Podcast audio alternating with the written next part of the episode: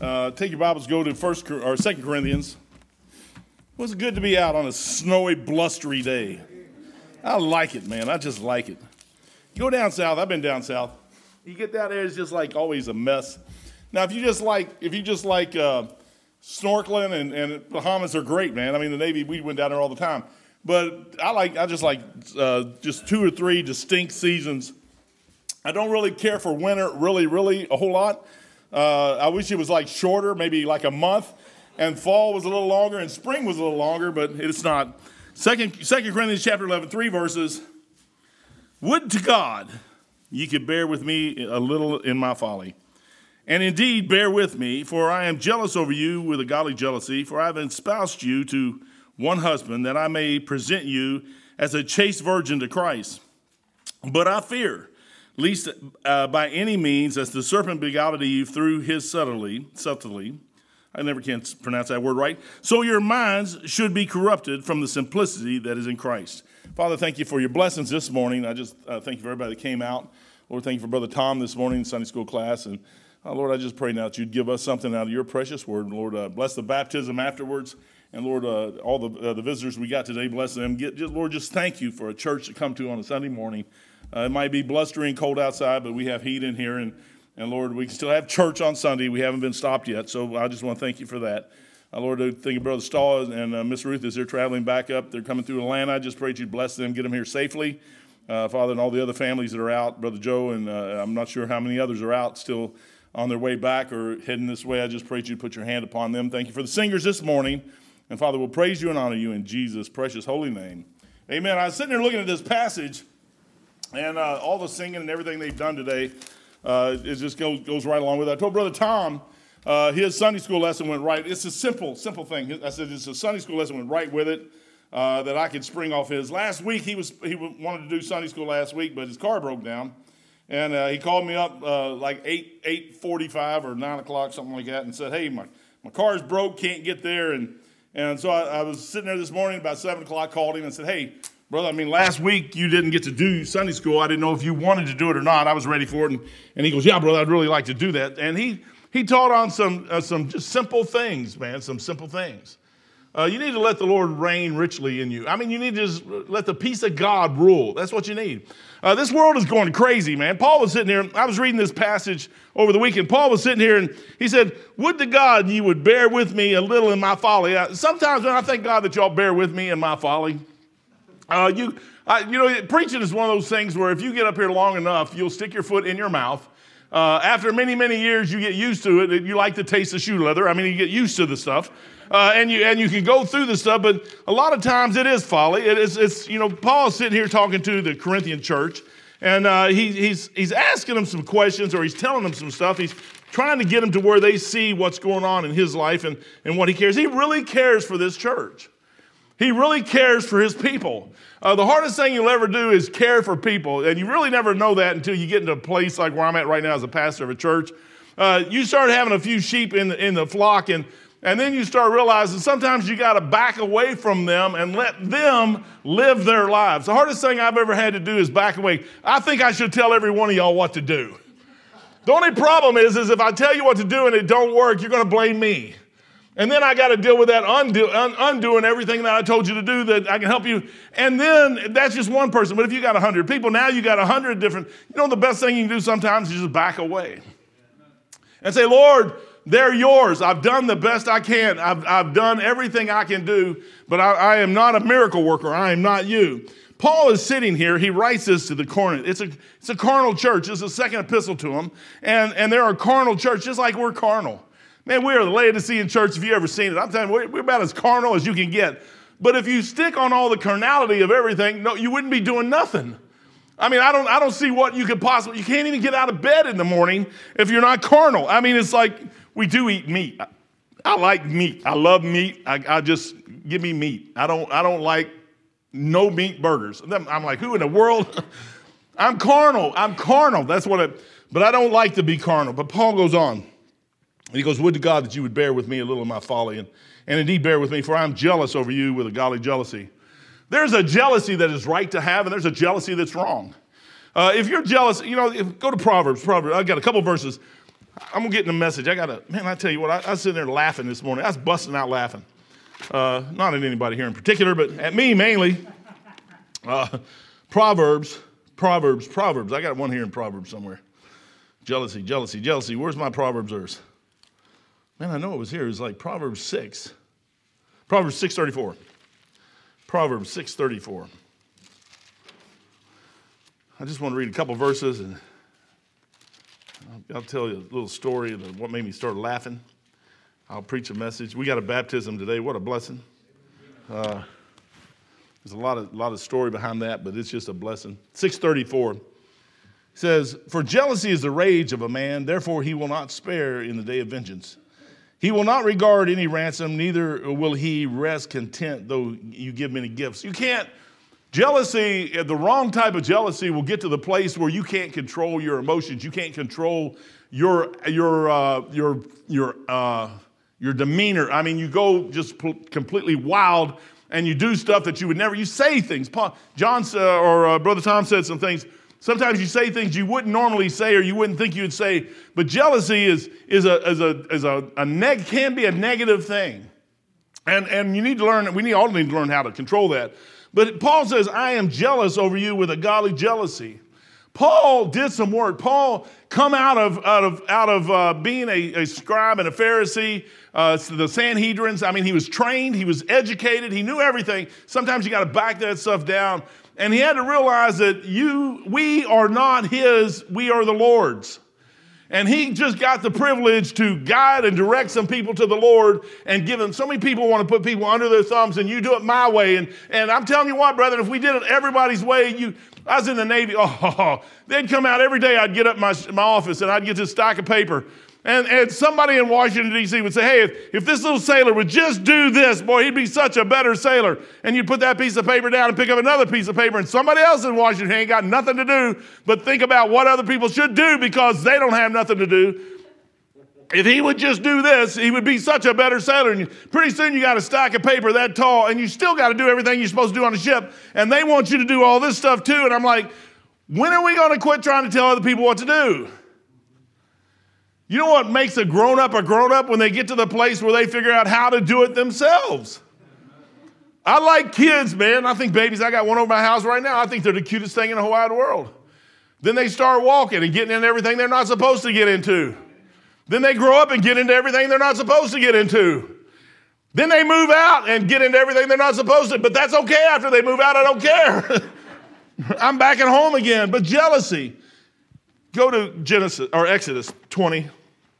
We'll look at one verse here and just get God's take on jealousy, what he thinks. Paul, Paul got God's thoughts. Line upon line, precept upon precept, here a little, there a little. He got God's thoughts. But Paul, this, this, is not, this is not the message. It has nothing to do with jealousy. 20. 20, verse 5. Paul's sitting there talking, or Paul's talking. Moses is talking. God's talking to Moses. Man, I tell you what, I I'm having a problem because somehow I'm up in 19, 19 five. I need five. What do I need? What do I need? 25. I'll get there myself in a minute. I'm not like Tom. I'm not quite that old, but dementia does set in. He's the Ten Commandments, and number five says, Thou shalt not bow down thyself. Actually, let's go back to four. Let's start the thing the right way. Thou shalt not make unto thee any graven image or any likeness above uh, uh, that is in heaven above, or that is in the earth beneath, or that is in the water under the earth. Thou shalt not bow down thyself to them, nor serve them, for I am the Lord thy God, and am a jealous God, visiting the iniquities of the fathers upon the children until the four, third and fourth generation. Go, go over to uh, 34, Exodus 34, 14. Exodus 34, 14 says this For thou shalt worship no other God for the Lord, whose name is jealous, is a jealous God. You know, God's a jealous God. Paul got a hold of that thing early. I'm sure glad Adam came back, man. My voice would be totally shot right now if he hadn't been back. I'd have done the song leading. But God is, is a jealous God. And Paul is sitting there and says, I am jealous over you. Paul wants to see those Corinthians go in the right direction toward God. He wants them to see, he wants to see them be part of what the Lord wants to do. Uh, he's spending his life and his time not just to spend his life and get accolades. Accolades mean actually nothing on this world. If you can't take it out of this world into the next one, anything we do is a waste. So the hardest thing you'll ever do is get in to say, What does the Lord want? What would he have me to do? What Paul did was just that. He sit there and he goes, he goes, it's a godly jealousy. It produces godly jealousy. The right kind of jealousy will produce a positive outcome. I mean, I wouldn't ever want to see my wife with somebody else. I wouldn't want to, I'm sure she wouldn't want to see me with anybody else. I, am positive of that. She, I, well, she wouldn't. I would be dead, is what I would be. I mean, that's exactly where I'd be. I, she's already looked at me and gave me them flamey eyeballs.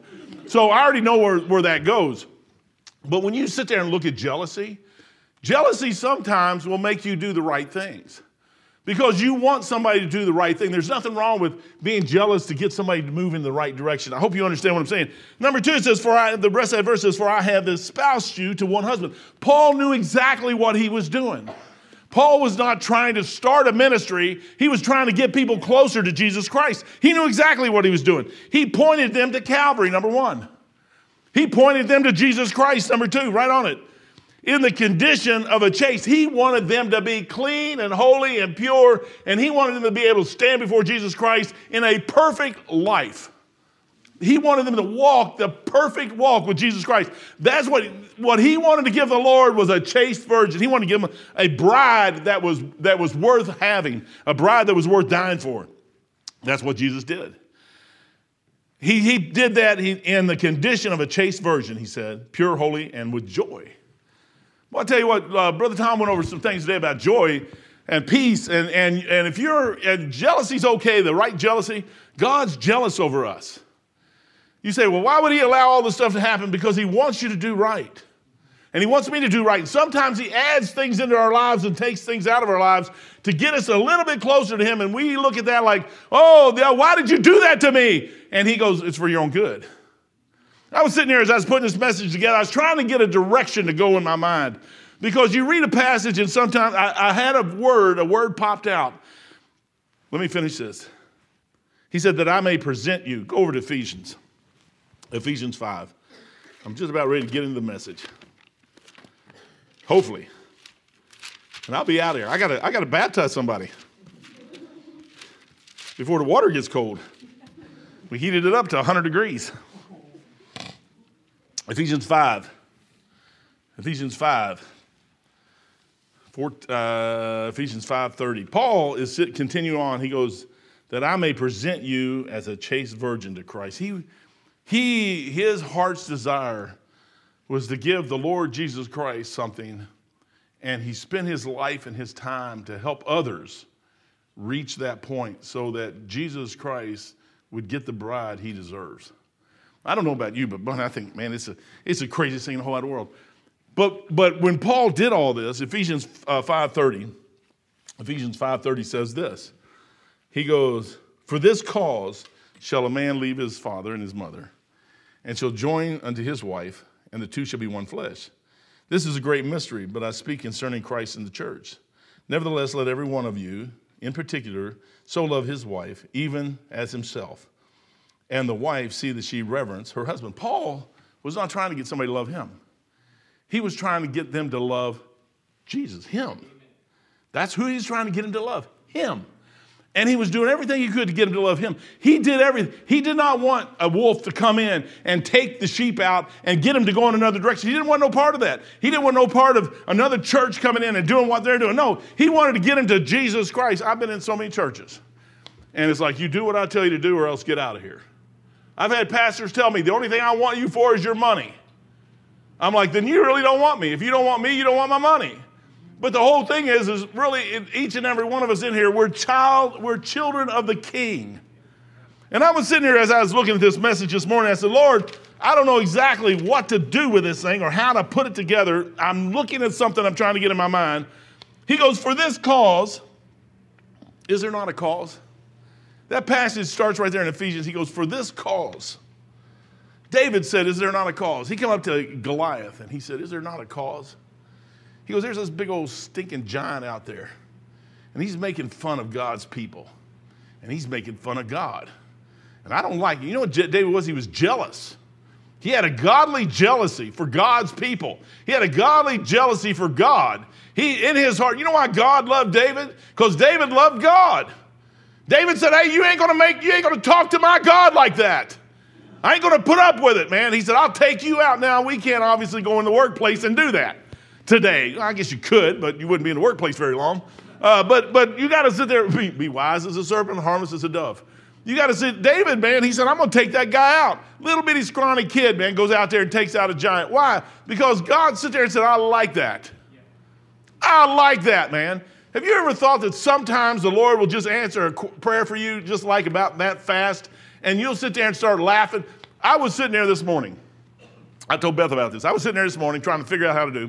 And like any other good preacher, man, I go out to sermonaudio.com. I already knew what I was going to preach. And I'm looking for another sermon out there somewhere. There's thousands of them. I was looking for another sermon that I could get kind of a direction or thought, because sometimes you listen to the way somebody else puts something and it'll give you a thought on which way you want to go with something. Couldn't find anything. I looked through all the sermons, uh, you know, Second Corinthians chapter 11, verse 3. I couldn't find a sermon anywhere that I even, I was like, ah, nah, nah, nah, throw it all away.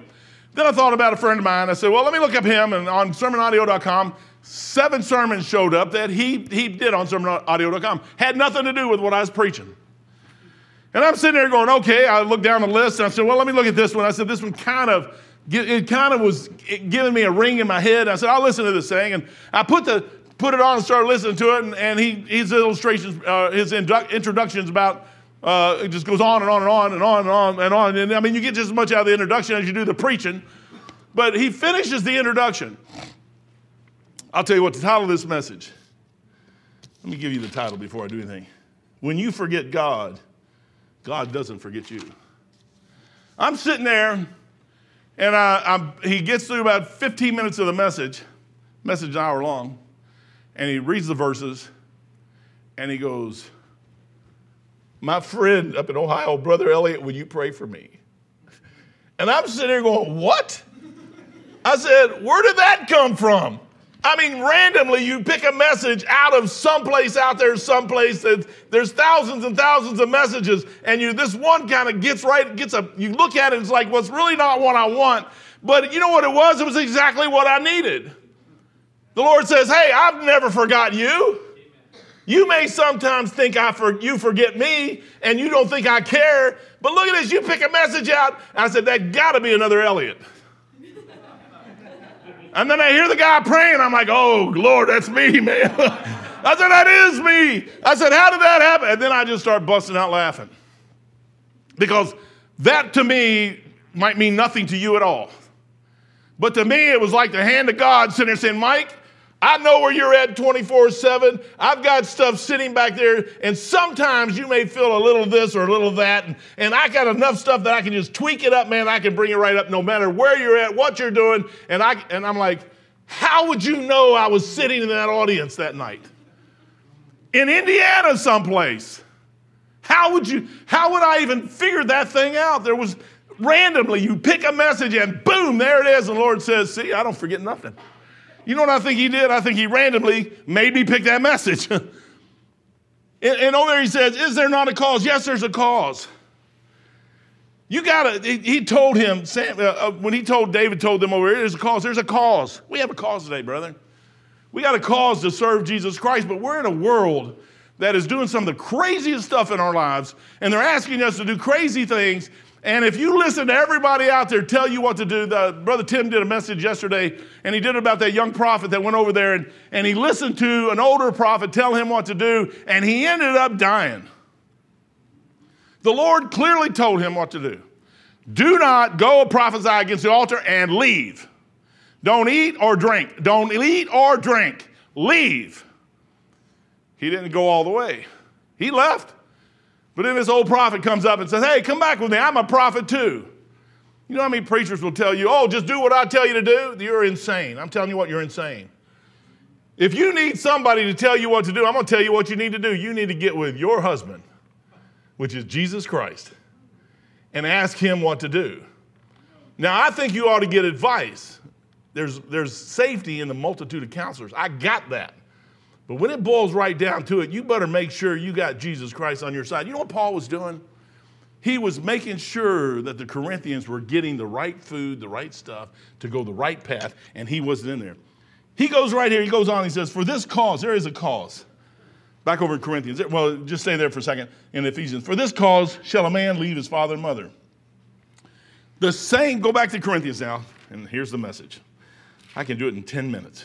You, see, you don't believe me. I don't believe me either. Verse 3. He's talking about a man leaving his wife or leaving his mother and cleaving to his wife. We're getting ready to have a wedding here in January. And that's what y'all got to do, man. You're going to have to leave your mom and dad's on both sides and become one and chunk them. I mean, chunk them over the side 70 times 7. Chunk them. I mean, chunk them. You say, why would you say that? Because you two are going to have to build a life for yourselves with the Lord as the head of that family. now, I think you should listen to your mom and dad. I think mom and dad have great, my, my kids come to me all the time. They say, Dad, you got some money? dad, Dad, can I have some food? I go and buy ice cream. I hide it, and they go find it. I don't, I mean, that's what dads are good for. Beth, Miss Beth, can you watch our kids? It's going to get worse. The more kids we have, more grandkids we got, that's just going to happen. I told Beth, I said, you deserve everything you get because that's what you wanted. I said, I'm going I'm to go find something to do to keep me busy all day long. But you know what, kids, kids are that you have to sometimes back away and let them live their own lives because they have to learn how to walk. He's sitting here says, he says uh, back in, in uh, 1 Corinthians, he says, but I fear. This is what Paul's fear was. It wasn't that you didn't do what he said, or it wasn't that he didn't get something out. He says, lest by any means, as the serpent beguiled Eve through subtlety, so your mind should be corrupted from the simplicity that is in Christ. You know, Christ, Jesus Christ, serving Jesus Christ is about the most simplest thing you'll ever do in your life if you stop and throw everything else out. Uh, what the devil wants to do is throw all kinds of stuff in. Because he said here, and what got me is he said he beguiled Eve. You know, Eve, Eve gets a lot of the bad rap, which she started the whole thing. Uh, she was in a garden, perfect garden, no problem at all. Ever, everywhere she was at, it was perfect. She have had anything she wanted. She, she, that she had, uh, you know, the, the guy would die for her. The guy loved her, Adam. He loved her. He gave her everything. She had everything she wanted. She, she didn't want for anything. Matter of fact, she didn't even know she needed anything. Uh, and one day the devil comes up and just a little by little by little starts beguiling her and gets her to where she's going. And next thing you know, she's over next to this tree where she shouldn't have been to start with, and Adam should have kept her from there. But long story short, it's already happened. We've been there, done that, got the t shirt. We still got to deal with it. But it says, but I fear. Paul is saying, hey, Satan will get you if you let him. That, that young prophet let an older prophet, just because he was a prophet, get to him. And that older prophet told him, I'm a prophet too. Okay, that's fine. But what did the Lord tell you to do? He told me to get out of here. So you're letting an older prophet usurp the authority of God in your life. Paul was saying you are theirs. Take your Bibles, go to John chapter 20, and here's the message. Eve, he mentions Eve. You know what? Sometimes, and the title, again, the title of this message is When You Forget God. There's times in our lives where things just mount up and mount up and mount up, and we forget God. We say, oh, no, we don't. Yeah, we do. We forget the Lord Jesus Christ. We forget him. In this passage here, you got uh, John chapter 20. John chapter 20, it's uh, the crucifixion's already occurred. It's the first day of the week, uh, verse 1. Down in verse 6, it says, verse 26, chapter 20, verse 6, it says, Then comes Simon Peter, following him. John's, John's headed there, Simon's right behind him, following him, and went into the sepulchre to see the linen clothes lie and the napkin that was about his head, and not lying with the linen clothes, but wrapped together in a place by itself. Then went he in, uh, then went in also the other disciple, which uh, came first to the sepulchre, and he saw and believed. For as of yet, they knew not the scripture that he must die and rise again. They didn't know. You know, they had gotten to a place where they thought Jesus Christ was gone uh, that he wasn't coming back. The two on the road to Emmaus did the same thing over in Luke.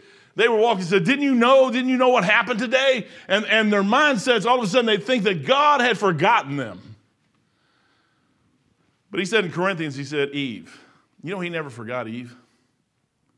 What a blessing, man. Have you ever stopped to think about that? I, I knew, I was looking at that passage. I kept saying, I, I see what I want to do with it, but I didn't know how to do with what I wanted to do.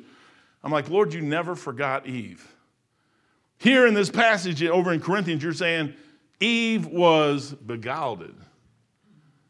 You know what Eve is? She is still his. And he still loves her. And he loves Adam. And he loves Enoch. And he loves Noah. And he loves Moses. And he loves me. And he loves you. And he never forgets. What the devil wants us to do is, is do something to forget him. You know what he did? He got Eve off to the side.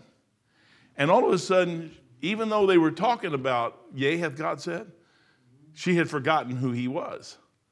And then she sins and they go hide themselves in a bunch of trees. Like that's going to really get you away from the eyes of God. The eyes of the Lord go to and fro everywhere. You're not going to get away from that.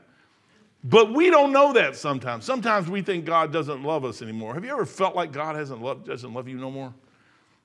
Like he's so far away from you that he doesn't? Here in these passages, and I'm going to look at a couple of them here real quick, and I'll just buzz through them because it won't take me very long.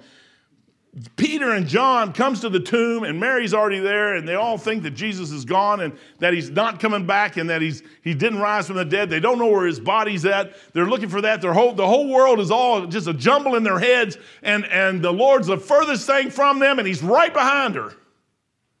Sometimes the Lord is the furthest. We think He's so far from us and He's right there standing next to us. I like that song, Under His Wing, man. You know what? I, I picture myself a lot of times, I'm like under His wing all the time. That's exactly where I want to stay. I don't want to go nowhere else. Right there's about the safest place you can go. And look at uh, little Wally, man. He's over the house. He came in and he sees me, a big guy, and he's a little bitty guy, and he just screams. Uh, he, he, he runs to mommy, which is the greatest thing in the world to do. That's exactly what you should do. Then he looks at me. And then I'll start getting to it. He'll start screaming. And he'll go. Now, after he's been there a while and he's got used to me, he's actually smiling and laughing at me, which I don't understand that one yet either. I'm, I'm trying to figure that thing out. But, but he's, he's getting more comfortable with me. You know, sometimes you got to watch that stuff getting comfortable with people. Sometimes getting comfortable is the worst thing you could ever do. You ought to get comfortable with Jesus Christ first, and then you can find the ones you need to get comfortable with. Don't, don't ever get to the place. I like that, man. When you forget God, God does not forget you. He did not forget Eve, and he did. He said, Adam, where art thou? He went for them. They didn't know what to do. He knew what to do. You know, Peter, James, Mary, the two guys on the road to Emmaus, all the rest of them, none of them, Thomas down, I'll talk about Thomas here in a second too, none of them knew. They believed he was gone and he wasn't coming back, and that they left him, them. And Jesus is right there with them the whole time. And you sit there and start laughing at that thing. When I, when I heard that preacher say, Brother Elliot, would you pray for me? I just started busting out laughing. Because it was just like the Lord just saying, Here's, you want a handful of purpose this morning? Said you get up at three o'clock in the morning to start a message and start looking through some stuff and do this, and do this, and get it in your head right. And you sit there and laugh and you say, How am I going to do it? He said, Do it like this, and do it like this, and do it like this. He goes, Mike, I've never forgot you. He said, No matter where you've been in the last 42 years, I've never forgot you. Anywhere on this planet, I've never forgot you. You know I haven't, but somehow the devil will get in there and make us think that he's a million miles from us, or we have gotten a million miles. He's a lot of times right there, right beside you. And you just have to say, No, wait a second. I know what the Lord told me to do, I know what He said. That's what I'm going to do. And all of a sudden, that joy will start coming back in, the, the happiness come back in. You know, Peter disqualified himself. Sometimes we do that to ourselves. We think because we mess up so bad that there's just well, no way God can. He never said that. The gifts and calling of God are without repentance. If He saved you, guess what? You're saved. And you can't get out of that. I don't care how bad you think you feel or how bad you disqualify yourself. I'm not worthy. Of course you're not worthy. Who is? I'm not either. I get up here a lot of times. I don't. I'm like, Lord, I'm not again, please. I don't. You know. I, he's like, what did I tell you to do? Preach. What are you going to do? Well, I'm going to preach. And if it falls apart, it's your fault. if they all leave. I've been trying to get y'all leave for over 15 years, and you haven't done it yet. As a matter of fact, we're getting visitors every now and then. That's even worse. They just keep coming. You know, you would think you do everything you possibly can not to fail, and yet your flesh, your old man, just comes up out of that thing somewhere and makes you feel Peter, Peter disqualified himself. You know what disqualification that did? That, that discouraged him. Those two guys on the road to Emmaus, they were discouraged. Peter was discouraged. Mary was discouraged. John, John was like, ah, something ain't right with this picture, man. Something, something's going on here. I don't understand. But if you get some discouragement going on there, Peter takes them out in a few seconds. He's going to take them out, and they're all going to go boat riding out there fishing. Now, that's the first thing you'll do when you start getting discouraged. You go back to your old, old nature. Instead of drawing closer to God, you'll, you'll draw back the way you were before. You know what ought to do? I read my Bible not to read my Bible to say I'm some super spiritual person. I read my Bible so, man, I can get that stuff in my head. So when somebody said, uh, Brother Tim uh, was talking about that stuff yesterday, and he, as he was quoting passages over there, I, a, a, verse in Psalms just popped right in my head. Said, Boom, there it is. I said, Yep, that's exactly the same thing he's saying. Right over in Psalms, David said that. He said, Someone my equal will come up, and you will give them credence. It's not the person, man, that's sitting out there with, with the spiked hair and, and the, the, the pin necks and all that stuff around and, and banging their head against. Those aren't the people you're going to be worried about. The ones you need to worry about are people like me we walk up and say, Oh, brother, man, I, I know exactly how you feel. Uh, no, I tell you what, y'all pray for Brother Tom. Brother Tom's got a wife in the nursing home. And he'll tell you the same thing. And he cannot take care of her anymore at his age. He cannot do it. And he comes up to me and says, Brother, what should I do? I said, Brother, what the doctors told you to put her in a nursing home, and she needs medical help constantly around the clock. I said, and you need to let go of that thing and just accept it and just the Lord, there's nothing you can do. It's not Tom's fault that the medical facilities are keeping his wife alive for another 10 years. That's what, brethren, that's what this world is all about. They're going to keep the quality of life. I look at the quality of life. You say, oh, oh, you say we should euthanize everyone. I didn't say that. But 150 years ago, things would have been totally different. And now all of a sudden, you can go into the hospital and they can put you on machines and keep you alive forever. And you say, what is that? That's, if it doesn't make sense, there's a buck in it. And I'm sitting there going, Lord, how, and here's an old man sitting there trying to do the right thing. And I said, Brother, you can't let that stuff. And oh, he gets a smile on his face. And he walks away. He goes, Yes, man. He gets that old step back. And he didn't fall down. He didn't have to, he didn't pick of them, throw it all over the ground or anything like that. But I mean, he had a good time. He, he's, all of a sudden, he, he told me that. He said, Brother, thank you. I said, Brother, I have never walked in your shoes. Never. I had a daughter that was sick that, that they told me this, this, and this. I said, look, look, I said, Lord, she's yours. You do what seems good in your eyes, and then I'm going to give you the glory no matter what happens. You say, well, what is that? That's trust in God. When the world starts falling down and everything goes, the best thing you can do is keep it simple. Get back to Jesus. You know what Paul did? He tried to point him to Jesus. Stay on Jesus. Get to Jesus. Stay with Jesus. Find Jesus. Don't get away from Jesus. Don't go to some some tongues. Oh man, you can get off on all this. There's some churches out there that you just. I was born and raised Roman Catholic. I tell you what, you can throw all that stuff out the window. Throw them all out the window. I got a Bible, man. I thank God that He put a Bible in my hand in 1984, and He said, actually, He put it in my hand in 1980, but I didn't know what it was. 1984, I knew exactly what that thing was. And for my, from 1984 to today, I have no problem thinking of King James Bible's Word of God. Do I? I got a bachelor's degree. I got three years Greek and a year Hebrew. I didn't need none of that stuff. God showed me. You know what he says? He says, Mike, I'll show you. I've never forgot you. For the four years, for years after that, I was like, Lord, why didn't you just put me in a church somewhere? He goes, because if you got in the wrong church and the wrong around the wrong people, they would convince you that other versions were just as good as the King James, even if they use the King James. I'm like, he goes, You need to get in your mind that this thing is it. And then when you pick it up and you start reading it, and I tell you what to do, that's what you do. And don't you let nobody, oh, I'll send a lion and he'll eat you. You say, there ain't no lions in America. Out, out west here in uh, east, uh, there's a guy out there had a bunch of animals, and they all got loose. And there was some animals, there's some wild animals out there for a while that got loose, and they finally had to go out there and get them all, move them all around. Don't tell me there ain't, there's lions, a zoo. Them suckers will get loose from the zoo and come and find you. If the Lord says a lion's going to eat you, it's going to eat you. You don't have to worry about that. He's got plenty of lions. You'll get discouraged. Peter denied. Look at, look at Thomas. Well, let's, let's look at a couple of these verses first. 20, chapter 20. But Mary, verse 11, but Mary stood without the sepulchre weeping. She should. She, she's sad.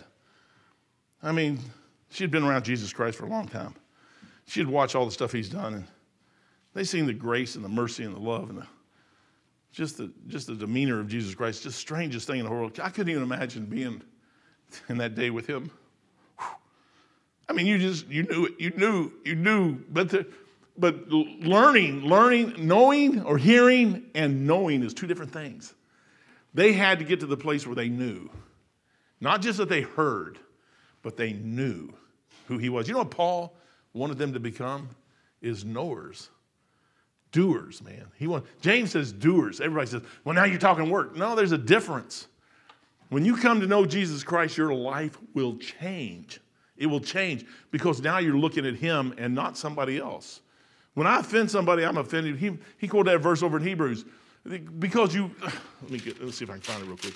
He was in Hebrews, I think it was four, might have been 10. Let me get there, don't go away.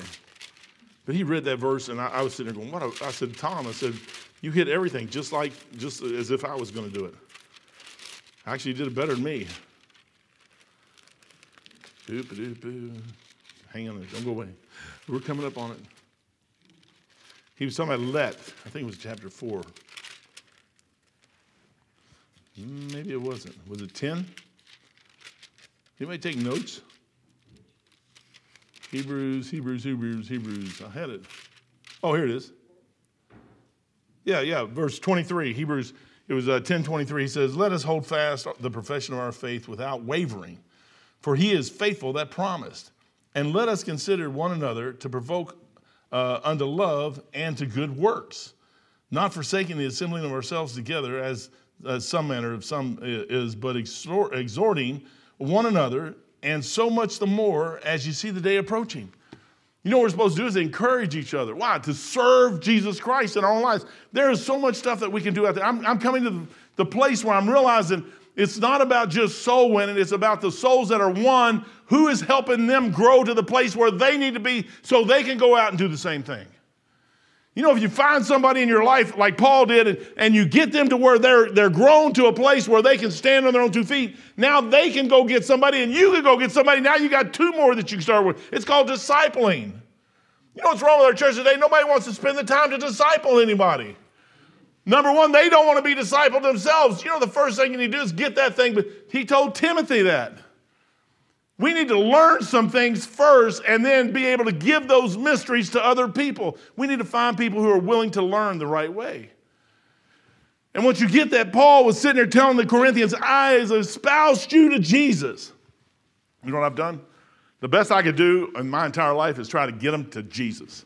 If you can just get them to Jesus and then help them to Jesus and then sit there and, and help them along the way, because sometimes, you know, we're all like little babies. I imagine, I'm, man, I can't even imagine the first four years, I used to think the Lord never would let me get in church because I was so messed up. And I would just mess up any church I went into. I was a rebel. Rebel isn't even the word for it. I mean, I don't even know how you could even classify what I was those first four years. I smoked cigarettes, and if you came up to me and told me that, what, know you not your body is the temple of the Holy Ghost, which is in you, which you have God, and you're not of your own, you're bought with a price, I'd have blown smoke right in your face. I'd get out of my face. And I'd light up another. I might light up two at the same time. I was a rebel, didn't even know it. And then as time goes on, the Lord says, Hey, Mike, come now, let us reason together. I, I hate it when he does stuff like that. Come now, let us reason together. Isaiah, saith the Lord, though your sins be as scarlet, they shall be white as wool. Though they be red like crimson, they shall be as snow. He was, Mike, you love me? I said, Yes, sir. You know I do, Lord. I'm like Peter. you know, Lord, you know I love you. He goes, What do you think people think about you with that cigarette hanging out of your mouth? You know, when he says it, it's like different than when anybody else says it. I don't know about you, but when he says it, I'm like, oh, I just bought that pack package carton of cigarettes. It's like 10 packs. I just took the first cigarette out of the first pack. I mean, that's like $3 in the ship store. Now it's like $300.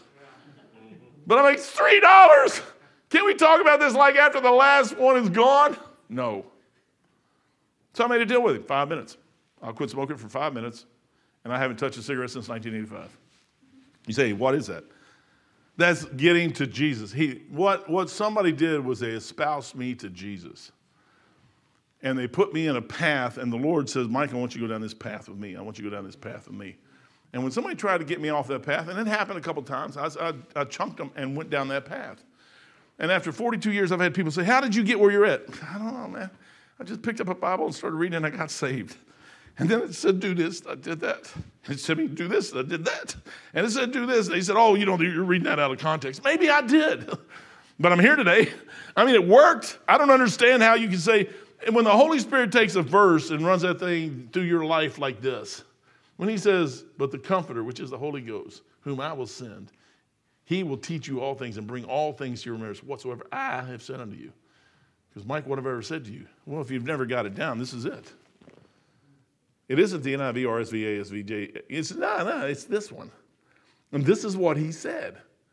And he said, if you'll take what I say, it'll change your life. You know what Peter's problem was? He didn't have the Word of God yet. James didn't have the Word of God. Paul didn't have the Word of God, but they started getting it. He goes on to, he says, don't let someone inti- intimidate you. Don't, I'll never let them intimidate you. Uh, you are a child of the king and you are the bride of Jesus. If you're in this room today and you're saved, you are the bride of Christ. As a whole, the church, as a as a organism, is the bride of Christ. But I'm his and he is mine. And I don't ever have to worry about losing any part of that. I'm his and he is mine. And I like that verse where Tom was talking about this morning come boldly under the throne of grace. He didn't tell me just come to cowardy in there and, and my tail tucked between my legs. No, he said, come boldly, man. He said, you got rights to come to this altar anytime you want and ask anything you want. I'm sitting there this morning thinking, Lord, I need something from you on high, man. He goes, okay, watch this. And the guy says, Mike Elliott, will you pray? I'm like, that's quick. that's quick, man. That's quick. Out of the same breath, the same preacher said, and you shouldn't go on the internet and get your messages off the internet. I'm like, well, wait a minute. It's kind of, they, well, I said, but this was good. I'm going to take what you gave me and move on with that. But when he mentioned Eve in that thing, I said, she's the one who started the whole thing. He didn't say that woman, he said Eve. You know what he says to us? He'll say, Mike, come on, Mike. Mike, come on, get back up, man. Don't, don't stay down there. You, you can fall. You can fall. A righteous man falls seven times but gets back up. You can fall but get back up. We let things hurt us in life. And you got to sit there and say, no, no, no, no. Jesus never intended to hurt us. But sometimes he'll allow things to go through in our lives that just change our lives. And you got to get to the place where you let it change your life. Because you, the closer you get to him, Brother Levi, I mean, he's been up here talking, man, and we'll go off. I mean, we'll go off all kinds of stuff, just crazy stuff off the wall as we're working on Brother John's house. And I'm sitting there going, you sit there and he's, he's getting it. And when I'm looking at him, the same way I was uh, 30, 45 years ago, he's right where I was at, and he's been in this thing for 10 years. And in 20 years, he's going to be looking. And you know what he's trying to do? Help others. I'm like, that's, I'd rather, I, I said, I'd rather work with a guy like that all day long. You know what he's trying to do is get others and, and help others get others and help others get others. And what? Get them to Jesus. That's what you need to do. You know what Paul did? You know when Paul died, he was by himself pretty much. For some reason, we think we got to be in a big church with lots of people, and that's where God's at. No, not really. A, a, jail cell in Rome, God could be just as much there as anywhere else on a ship in the middle of the ocean, on, a, on the fantail of a ship in the middle of the ocean with nobody else around. Jesus Christ can be on the back of that fantail, and you can have just as much fun there as you can anywhere else with you if you're with Him. Mary calls out, verse 16. She doesn't even know. Jesus, verse 15 says, and Jesus said to her, Woman, why weepest thou? Have you ever got to a place where you just cried? She's sitting there crying her eyeballs out. Jesus is right next to her, but she doesn't know it. She's crying her eyeballs out. Why? She lost the one she loved. Woman, why weepest thou? Whom seek thou? She supposed him to be the gardener. Said him, Sir, if thou hast borne him hence, tell me where thou hast laid him. She still thinks he's dead. And I will take him away. Jesus said unto her, Mary. He never forgets you. He knows your name. He knows your name. He knows my name. He knows. He says, Mike, you ever heard that small, still voice in the back of your head, Mike? It's the Lord. It's the Lord sitting there saying, Mike, George, I know, I know you. I know you. I paid for you. I bought you. I was telling my mom yesterday. She still can't grasp Jesus Christ, what he did for her. And we sit on the phone. We always get in an argument, a fight. She's 90 years old. I feel sorry for her. I don't know what to do for her. But I said, Mom, I said, it's free. Do you not understand it's free? She goes, Well, that's what you Baptists always say. Once saved, always say. No, no, no, no. No. Once you get it, yeah, it's that way, but getting it is difficult. I said, Let me ask you a question. I said, You got a car, don't you? She goes, Yeah. I said, Do you ever run out of gas or get low on gas? She goes, Yes. I said, Do you pull up to the gas pump? She said, Yes. I said, Do you look at the gas pump and say that there's gas right there? She goes, Yes. I said, Do you look at your little needle and it says it's low? And she goes, Yes. I said, Do you just drive away? She goes, Well, no. I said, That's what you do with Jesus. You pull up to Jesus, you look and there's the gas pump Jesus. It's got everything you possibly could want right there. You don't even need a credit card. It's like free. All you have to do is, you, I said, you got to get out of your car. You got to take the, your credit card. You got to put it in your little gas pump. You got to tell it what you want, and you fill up your tank, and then you put. I said, and she goes, but I just don't feel it. I said, do you feel good after you put $100 in your gas tank? She goes, well, no. I said, well, what makes you think you're going to feel good doing the right thing? I said, sometimes you do the. I said, I didn't even know Jesus saved me for three weeks after I got saved. I was bawling my eyes out three weeks later. Three weeks earlier, I didn't have a clue what had happened. I didn't even know it. I didn't feel nothing. I didn't feel no difference. Three weeks later, I knew something happened. And as time went on, it just, and she said, okay, I'm going to hang up because uh, we're going to get into a fight right now. I can see it. She says, I love God and I love the Holy Spirit, but I just don't understand how to love Jesus. I'm like, how can you not love Jesus and love God and the Holy Spirit? You can't. They're all the same. It's just, brethren, you know what it is? It's not knowing Him. She was never brought to Him the right way. Somebody else got a hold of her and confused her mind, and now she, it's a simple little thing. Paul is sitting, or, or Mary is sitting here not knowing, and Jesus says, Mary. And as soon as he called her name, she knew exactly who it was. You know, in our lives, sometimes we get to a place where it's just, it's, we get depressed. I had a, Peter was depressed. Mary was depressed. Peter disqualified himself. You'll deny yourself. Peter deserted, deserted Jesus Christ. And the Lord never forgot him. He's over on the shoreline. They're out there. And you know what will happen a lot of times is I, I, Peter, I love him to death, but he was so backslidden that he caused a bunch of his other brothers to go backslide with him go out fishing. Let's go fishing. I'll go with you. He's got them all backslidden. They get out there. John's even with them. John goes, Hey, that's the Lord on the, that's the Lord. Peter jumps in the water, runs to the shoreline, gets there. Lord, he's just like, mm-hmm, mm-hmm, mm-hmm, cookie fish. Take your Bibles, go, go to chapter 20. Let's look at those verses, and then I'll, I can bring this thing to a close. The same day at evening, verse 19, being the first day of the week, when, oh no, that's a, hang on, hang on, wait a minute. 21, 21. Uh, uh, verse 11. Simon Peter, 21, 11. Simon Peter went up and, and drew the net full of fishes to the land. Jesus uh, uh, said, Come and dine. They ate.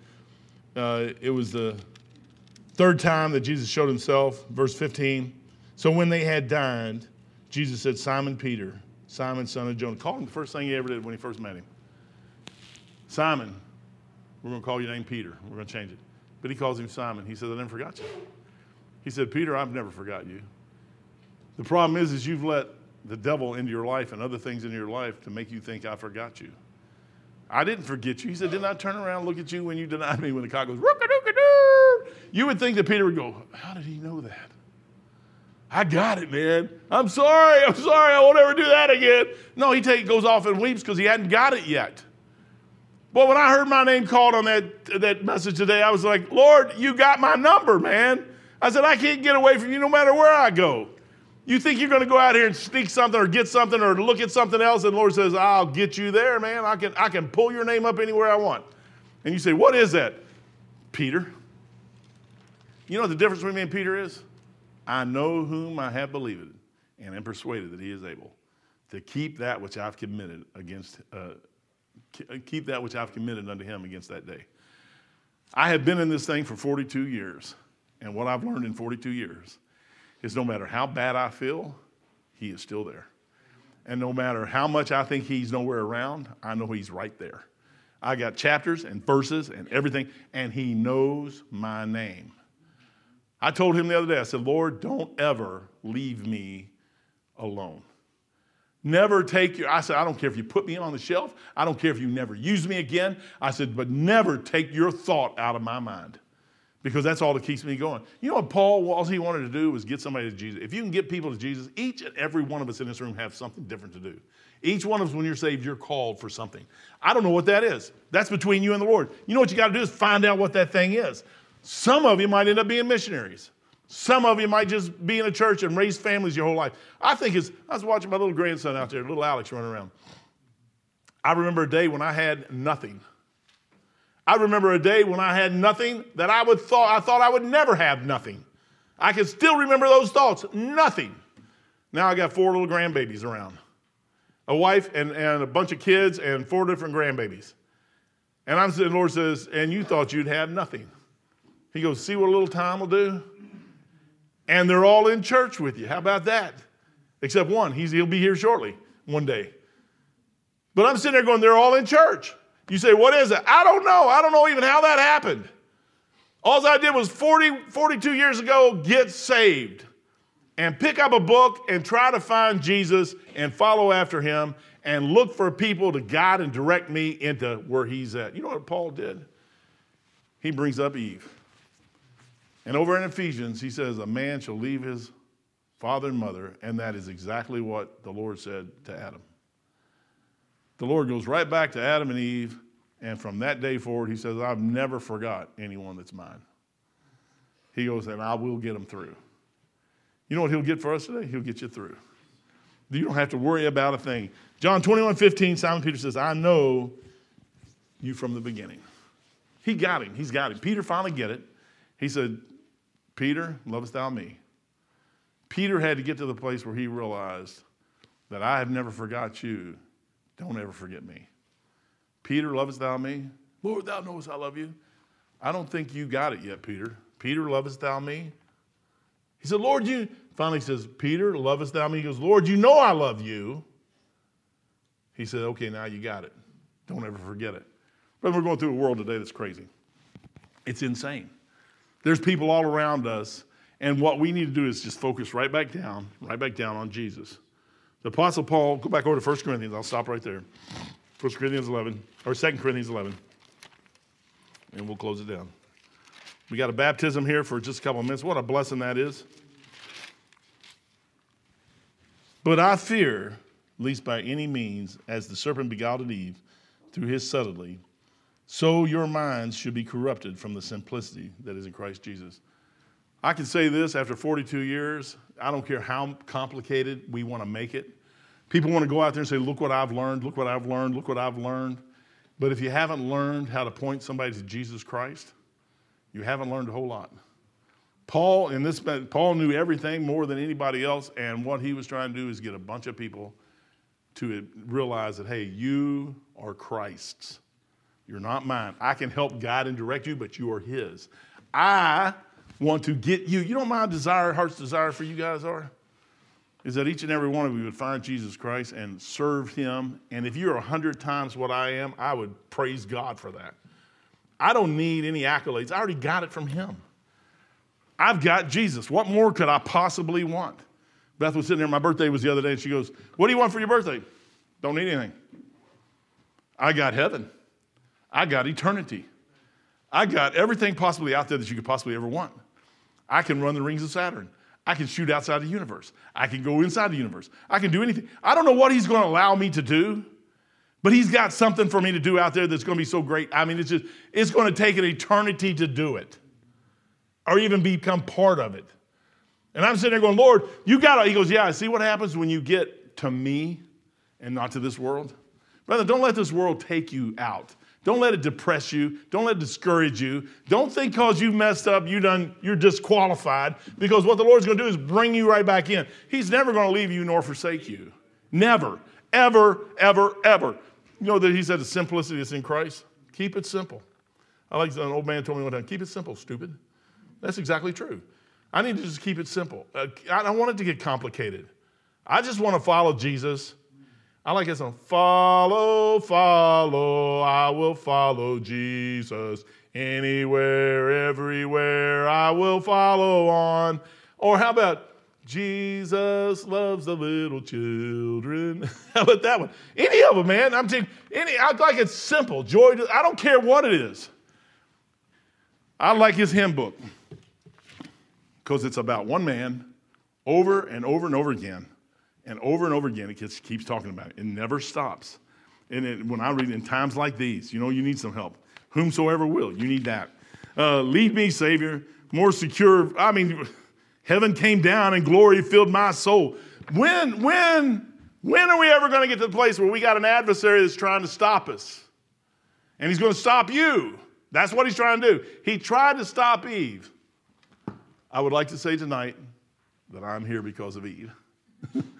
he obviously didn't stop her. Her and Adam had some kids, and here I am.